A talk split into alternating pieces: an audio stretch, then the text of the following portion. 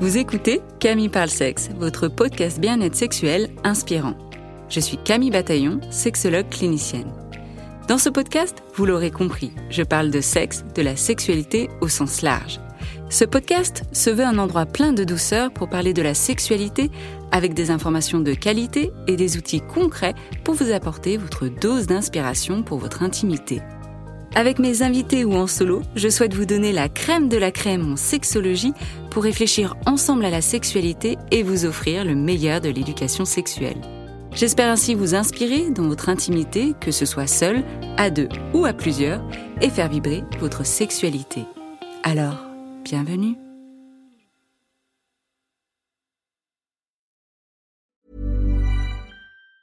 Quality sleep is essential. That's why the Sleep Number Smart Bed is designed for your ever-evolving sleep needs. Need a bed that's firmer or softer on either side? Helps you sleep at a comfortable temperature? Sleep Number Smart Beds let you individualize your comfort, so you sleep better together. J.D. Power ranks Sleep Number number 1 in customer satisfaction with mattresses purchased in-store. And now, save 50% on the Sleep Number Limited Edition Smart Bed for a limited time. For J.D. Power 2023 award information, visit jdpower.com/awards. Only at a Sleep Number store or sleepnumber.com. Hiring for your small business? If you're not looking for professionals on LinkedIn, you're looking in the wrong place. That's like looking for your car keys in a fish tank. LinkedIn helps you hire professionals you can't find anywhere else, even those who aren't actively searching for a new job but might be open to the perfect role. In a given month, over 70% of LinkedIn users don't even visit other leading job sites. So start looking in the right place. With LinkedIn, you can hire professionals like a professional. Post your free job on linkedin.com/people today.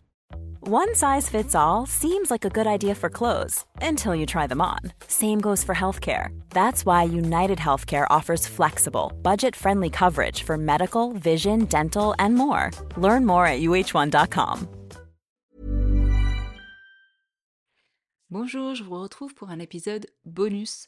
En fait, c'est un épisode en lien avec l'épisode numéro 81 qui s'intitule « Briser le silence, j'ai peur quand j'exerce », qui aborde avec d'autres sexologues, Myriam, Virginie et Céline, où on discutait des stratégies qu'on mettait en place pour se sentir en sécurité dans nos pratiques de sexologue, que ce soit en présentiel et en visio aussi. Et à la suite de cet épisode, qui a été relayé sur plusieurs plateformes, que ce soit Instagram, LinkedIn, newsletter et puis les partages entre vous, eh bien j'ai eu énormément de témoignages. Des témoignages qui m'ont dit merci d'en parler, qu'elles ne se rendaient pas forcément compte qu'en fait elles étaient en train de mettre en place différentes stratégies, mais surtout j'ai voulu aussi partager d'autres vécus, d'autres récits qui se rejoignent, et j'avais aussi fait un appel aux hommes sexologues, qu'est-ce qui se passait pour eux, est-ce qu'ils vivaient la même chose que nous ou non, est-ce qu'ils se posaient toutes ces questions ou non, et vous allez voir, il y a des avis qui peuvent être différents, des situations, des expériences qui sont toutes uniques, et je trouve ça intéressant de voir un peu le spectre dans lequel on est. Donc cet épisode bonus, il va recueillir des témoignages que je vais lire moi-même, c'est des témoignages qu'on m'a envoyés avec consentement pour être republiés de manière anonyme, donc j'ai changé les prénoms, même si des fois c'était affiché publiquement, j'ai quand même changé les prénoms. Et je vais vous lire ce qui m'a été envoyé par écrit, de manière publique et de manière privée, avec consentement encore une fois, et des personnes qui m'ont envoyé aussi des audios. Donc vous entendrez deux audios de deux sexologues différentes qui vont vous partager les stratégies qu'elles mettent en place et qui peuvent rejoindre et même en plus accentuer le fait qu'on ne se sente pas forcément en sécurité. Cet épisode s'adresse évidemment aux sexologues, aux sexothérapeutes, aux personnes qui sont en formation en sexologie pour voir un petit peu l'envers du décor de ce métier-là, mais aussi s'adresse à tout le monde, au public, à notre patientèle, clientèle qui, bien sûr, la plupart et la grande majorité, heureusement, vous apprécient pour ça, sont dans la bienveillance et dans le respect, etc. Mais ça s'adresse aussi aux personnes qui violentent, qui utilisent leur pouvoir pour apeurer, perturber, agresser, des femmes, des thérapeutes, des sexologues, et ça c'est pas ok du tout. Donc si cet épisode peut vous sensibiliser et montrer que c'est pas normal un comportement d'agression, j'en serais ravie. Alors je vais commencer tout de suite par lire les témoignages que j'ai reçus. Alors toutes les personnes qui ont témoigné sont toutes et toutes sexologues, sexothérapeutes, ou en tout cas dans leur pratique parlent de sexualité. Donc j'ai Amélie qui dit Super intéressant cet épisode, j'avoue que je m'étais pas trop posé la question. J'ai eu à 2 reprises des appels bizarres auxquels j'ai répondu et dans la conversation je me suis rendu compte que ce n'était pas net, donc j'ai coupé court. Et là, j'ai reçu pour la première fois un SMS et cela m'a étonnamment plus surpris que les appels. Un SMS disant que ma voix sur le répondeur était très jolie, qu'elle était pleine de charme, etc. Oh ! Marion. Merci Camille pour ces mots. Je n'en ai jamais vraiment parlé autour de moi, et ça fait du bien de voir que c'est un ressenti partagé. Le temps passé à réfléchir à des stratégies pour ne pas me mettre en danger dans ma pratique de sonothérapeute n'est pas négligeable, et c'est un problème. Andrea, c'est un véritable fléau. Merci d'en parler car au quotidien ce n'est pas évident. Je ne compte pas le nombre d'appels d'hommes qui veulent absolument que je les reçoive car leur pénis est soi-disant trop grand.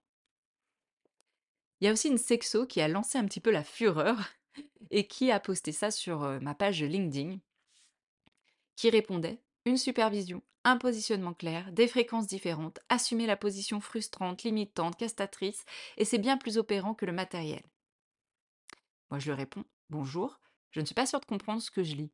Suggérez-vous que si des femmes sont agressées dans leur cabinet, reçoivent des photos explicites non sollicitées, des allusions sexuelles et d'autres formes de harcèlement, cela serait dû à un manque de clarté dans leur positionnement ou à une posture insuffisamment affirmée ?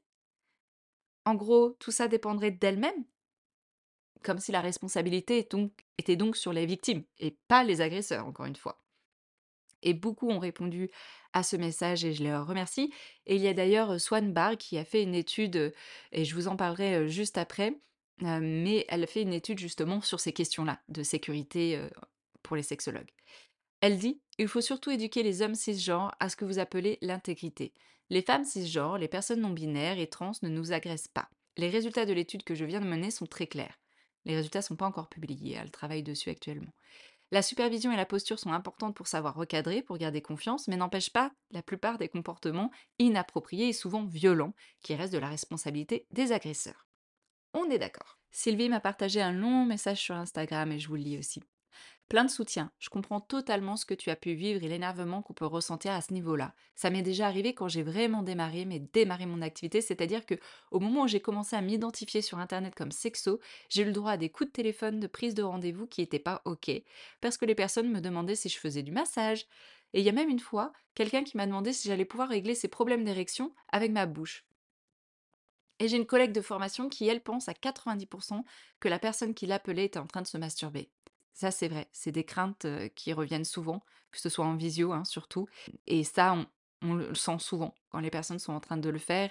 Et il y a des choses voilà, que j'ai mis en place, moi, pour éviter ça. Petite parenthèse, c'est que déjà, il y a le paiement en amont de la séance, ce qui a complètement annulé ce genre de personnes parce que les personnes qui sont là juste pour faire chier ou pour se masturber vont généralement pas aller jusqu'au bout du processus du paiement. Et ça m'arrivait quand je faisais des appels découvertes, donc quand c'était gratuit au tout début. J'essayais de voir le motif et l'adresse email. Et souvent, c'est une adresse email très bizarre, le motif bizarre aussi. Et donc souvent, là, c'est no way. En fait, en vrai, comme je disais dans l'épisode Briser le silence, on sent généralement quand il y a un truc louche. Mais après, c'est est-ce qu'on va jusqu'au bout de notre instinct ou est-ce qu'on se dit non, on essaye de rationaliser, on se dit ça va aller, ça va le faire. Donc je continue. Du coup, c'est à se demander pourquoi ils font ça, ce genre de personnes. Est-ce que c'est des connards, juste des connards? Je me suis demandé à plusieurs reprises qu'est-ce que je pouvais répondre à ça. Plein de fois, j'ai envie de répondre avec mon humour assez tranchant et je me suis dit que peut-être ça allait impacter la réputation que j'étais en train de me faire en tant que jeune sexologue. J'ai eu peur sur le fait que ça puisse impacter mon activité naissante et c'est aussi ça qui est dérangeant, je trouve. Effectivement, il y a des fois certaines personnes qui peuvent avoir aussi peur de leur réputation, qui peuvent avoir peur des commentaires, des avis qui peuvent être mis sur Google Maps, des personnes qui peuvent avoir peur d'avoir de la diffamation. On reviendra tout à l'heure juste après. Là, je vais vous partager 2 audios à la suite, 2 audios de témoignages, et puis ensuite, on verra ce que certains hommes sexos ont bien voulu me partager. Évidemment, je souhaitais apporter ma contribution à lever le voile sur l'envers du décor de notre métier en tant que femme aujourd'hui, dans son quotidien. Bien loin de l'image sexy et glamour telle qu'on peut se la représenter et loin des fantasmes divers et variés qui peuvent être projetés sur ce métier-là. Alors déjà, je souhaitais vous remercier d'avoir osé vous saisir de ce sujet et pris la parole ouvertement. Tout comme une majeure partie des femmes aujourd'hui peut témoigner d'avoir déjà vécu des violences sexistes et sexuelles avec soit des personnes de leur entourage, soit des personnes inconnues. Donc se sentir suivie, sifflée, interpellée, insultée ou encore objet de désir ou de fantasme sans le consentir, évidemment. Donc pour ma part, je suis sexothérapeute, j'exerce depuis bientôt 3 ans dans un cabinet en centre-ville et je consulte uniquement le soir, donc je suis seule au cabinet. J'ai déjà reçu des remarques inappropriées de patients hommes cis seuls où il était sous-entendu que j'étais totalement leur genre de femme, etc.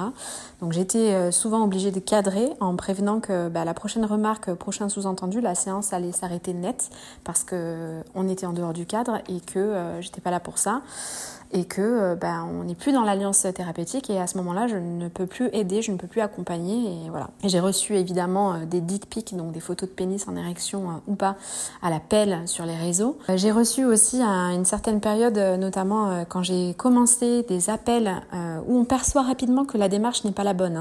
La démarche n'est pas de consulter, où la voix est souvent mielleuse, où la voix tisse des scénarios imaginaires rocambolesques qui se veulent provoquants. Donc aujourd'hui, je me réserve le droit de trier en fonction de mon ressenti.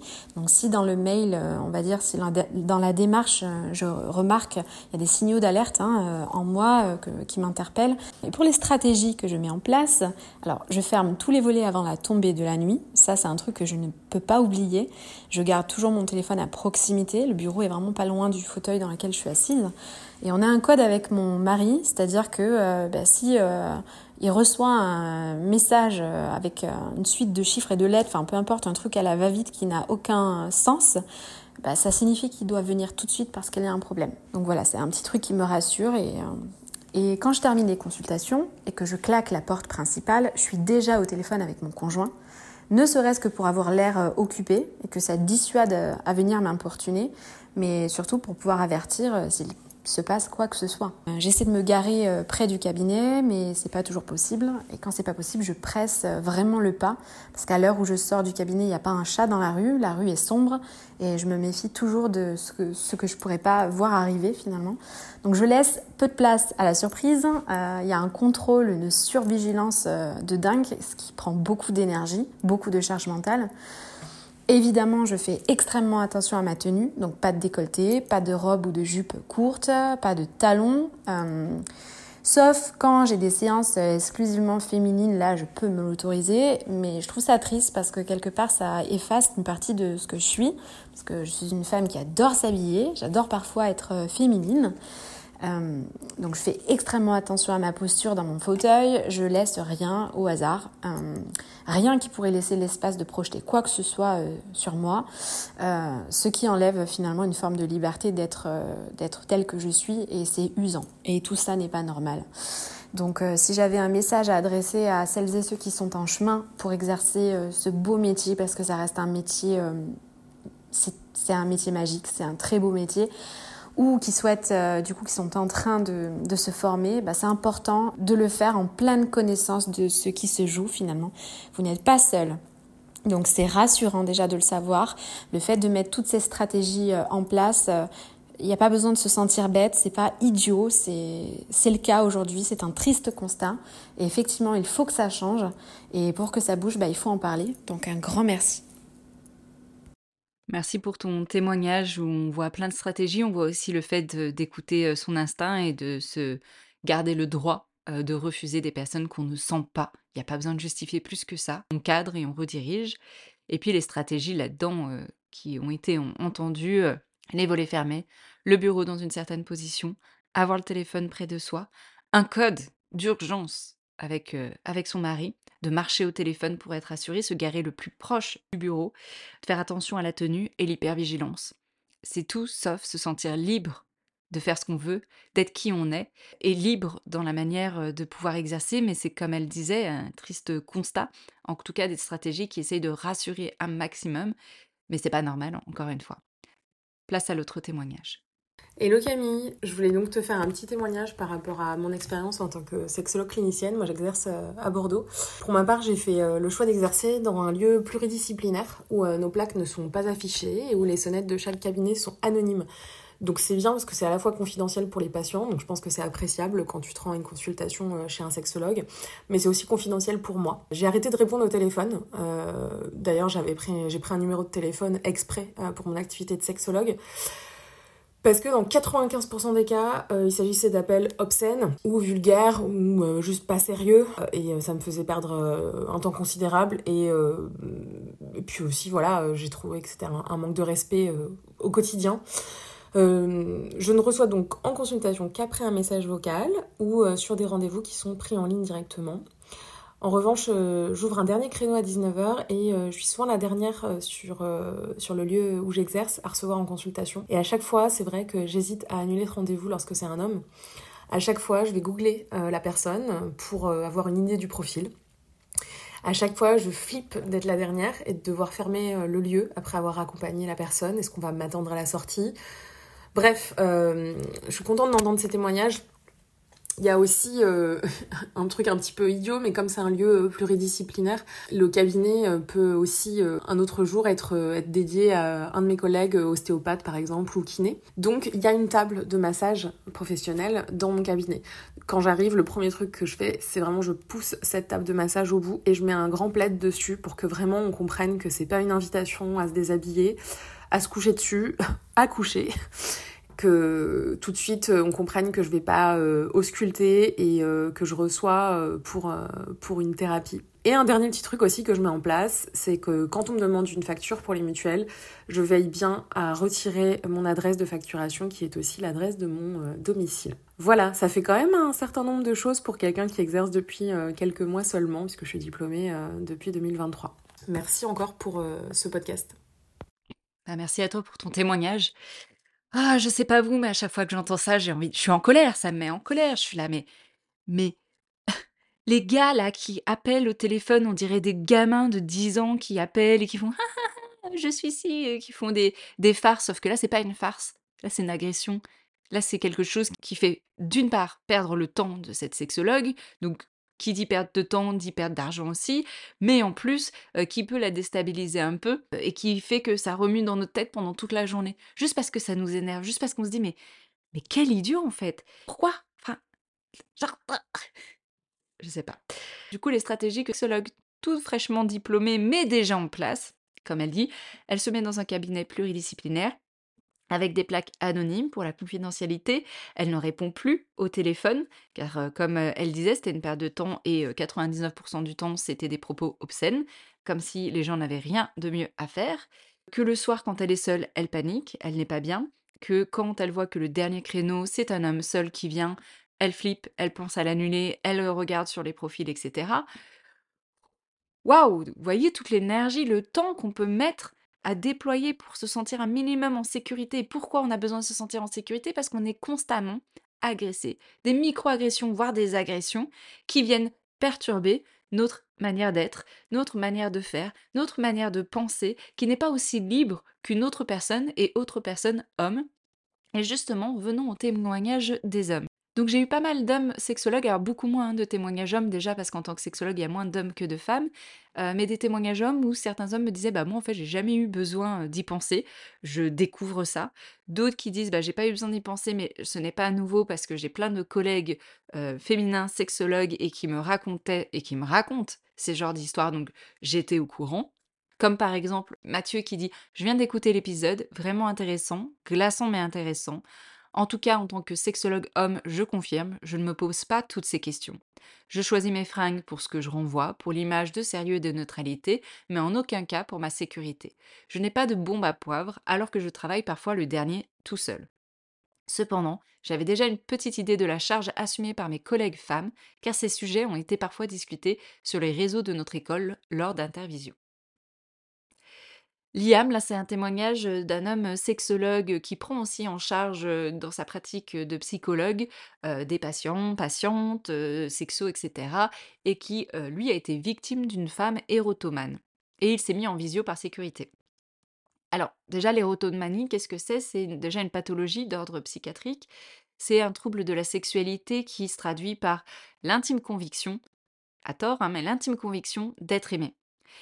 L'intime conviction que l'autre personne, qui est considérée comme supérieure, entre guillemets, hein, professeur, médecin, thérapeute justement, personnage public, célébrité, etc. On entend souvent parler vis-à-vis des célébrités que des fans, entre guillemets, et qui se glissent dans le lieu privé de la célébrité parce qu'ils aiment cette célébrité, mais aussi parce qu'ils ou elles pensent que la célébrité les aime en retour et que du coup, il faut qu'ils se retrouvent pour vivre leur amour. Et c'est pas drôle, ça peut faire très peur. Là justement, Liam dit que cette patiente érotomane se tape la tête contre la porte du cabinet, ne supportant pas que ce soit la fin de séance avec lui. C'est une personne qui habite loin du thérapeute, mais qui va dans la ville de ce thérapeute et qui se déplace là où il va pour le rencontrer et surtout pour être au plus proche de lui. Il dit que cette situation lui fait vraiment peur et que ça lui cause du souci et que c'est pour ça qu'il s'est mis que en visio depuis, et une des craintes qu'il peut avoir, c'est qu'elle l'accuse d'agression sexuelle à tort. Il reçoit des emails régulièrement d'elle qui vient le critiquer, puis ensuite s'excuse, puis le critique s'excuse. Là, comme il dit, c'est plutôt une dimension psychiatrique, psychologique, que systémique, comme les hommes qui harcèlent. Mais il reste quand même pas rassuré et pas serein vis-à-vis de cette situation. Et donc il y a Victorien qui dit « Voilà, je suis pas mal de sexologues sur les réseaux et j'avoue que je m'étais jamais posé cette question. Mais en fait, les occasions de harcèlement, de gros relous et tout ça, ça ne doit pas manquer et ça me désole. » Pour terminer vis-à-vis de ça, parce que c'est déjà un épisode lourd, je sais pas pour vous, mais moi voilà, ça me... Je me dis qu'est-ce qu'on pourrait faire, hein, c'est ça, parce qu'après tous ces témoignages, ok, on connaît un peu ces stratégies que chacune met en place et met en place aussi dans l'espace public, hein, pas qu'en tant que sexologue, mais... espace public, puis là en plus la casquette de sexologue, et deux consoeurs, Sandrine Carême et Swan Barr, qui ont d'ailleurs lancé une enquête à ce sujet-là vis-à-vis des stratégies qu'on peut mettre en place, du sentiment de sécurité auquel j'ai participé. Elles vont aborder les résultats de cette enquête lors du congrès de sexologie à Marseille le 22 mars. Elles m'ont dit qu'elles allaient me partager les résultats quand ça sera diffusé. On va voir ce que ça donne et surtout les solutions envisagées. Mais en même temps, en tant que solution envisagée, à part de dire aux femmes, effectivement, ayez une bombe lacrymogène, faites attention à la position du bureau, ne soyez jamais seul dans votre cabinet, faites attention à la manière dont vous habillez, etc. C'est pas ça le problème. Le problème reste les personnes qui agressent. Donc comment on peut faire ? Et là, c'est hors des personnes qui ont un profil psychiatrique ou pathologique, mais vraiment... les hommes lambda qui agressent, et on le sait qu'ils sont nombreux, on sait aussi qu'ils font partie de notre entourage, on sait aussi que ça peut être des personnes que l'on connaît, que l'on ne connaît pas, mais ça existe, c'est tout autour de nous. Donc, quelles peuvent être les solutions envisagées pour ces personnes-là, pour qu'elles arrêtent d'agresser, et qu'elles comprennent que c'est pas ok, qu'elles comprennent que ce n'est pas normal ce qu'elles font, qu'elles demandent de l'aide en fait, qu'elles demandent à comment faire différemment, parce que c'est peut-être une difficulté, qu'elles apprennent à respecter, qu'elles se forment, qu'elles réapprennent, qu'elles puissent être entourées pour faire les choses différemment et apprendre à être une meilleure personne. Je remercie en tout cas encore une fois les personnes qui ont osé témoigner, me partager un bout de leur vécu. J'ai essayé de retranscrire au mieux les écrits, de repartager les audios. Je m'excuse si j'ai pas pu tout repartager, mais je vous remercie beaucoup parce que j'ai tout lu. Et comme je vous dis, ça nous laisse un goût amer en bouche. Et les hommes, prenez les choses en main, soyez nos alliés, venez nous aider, prenez en charge les hommes qui n'ont pas encore compris comment faire, et voilà, soyez nos alliés. Merci encore à tout le monde pour l'écoute, et je vous dis à bientôt. Bonne journée.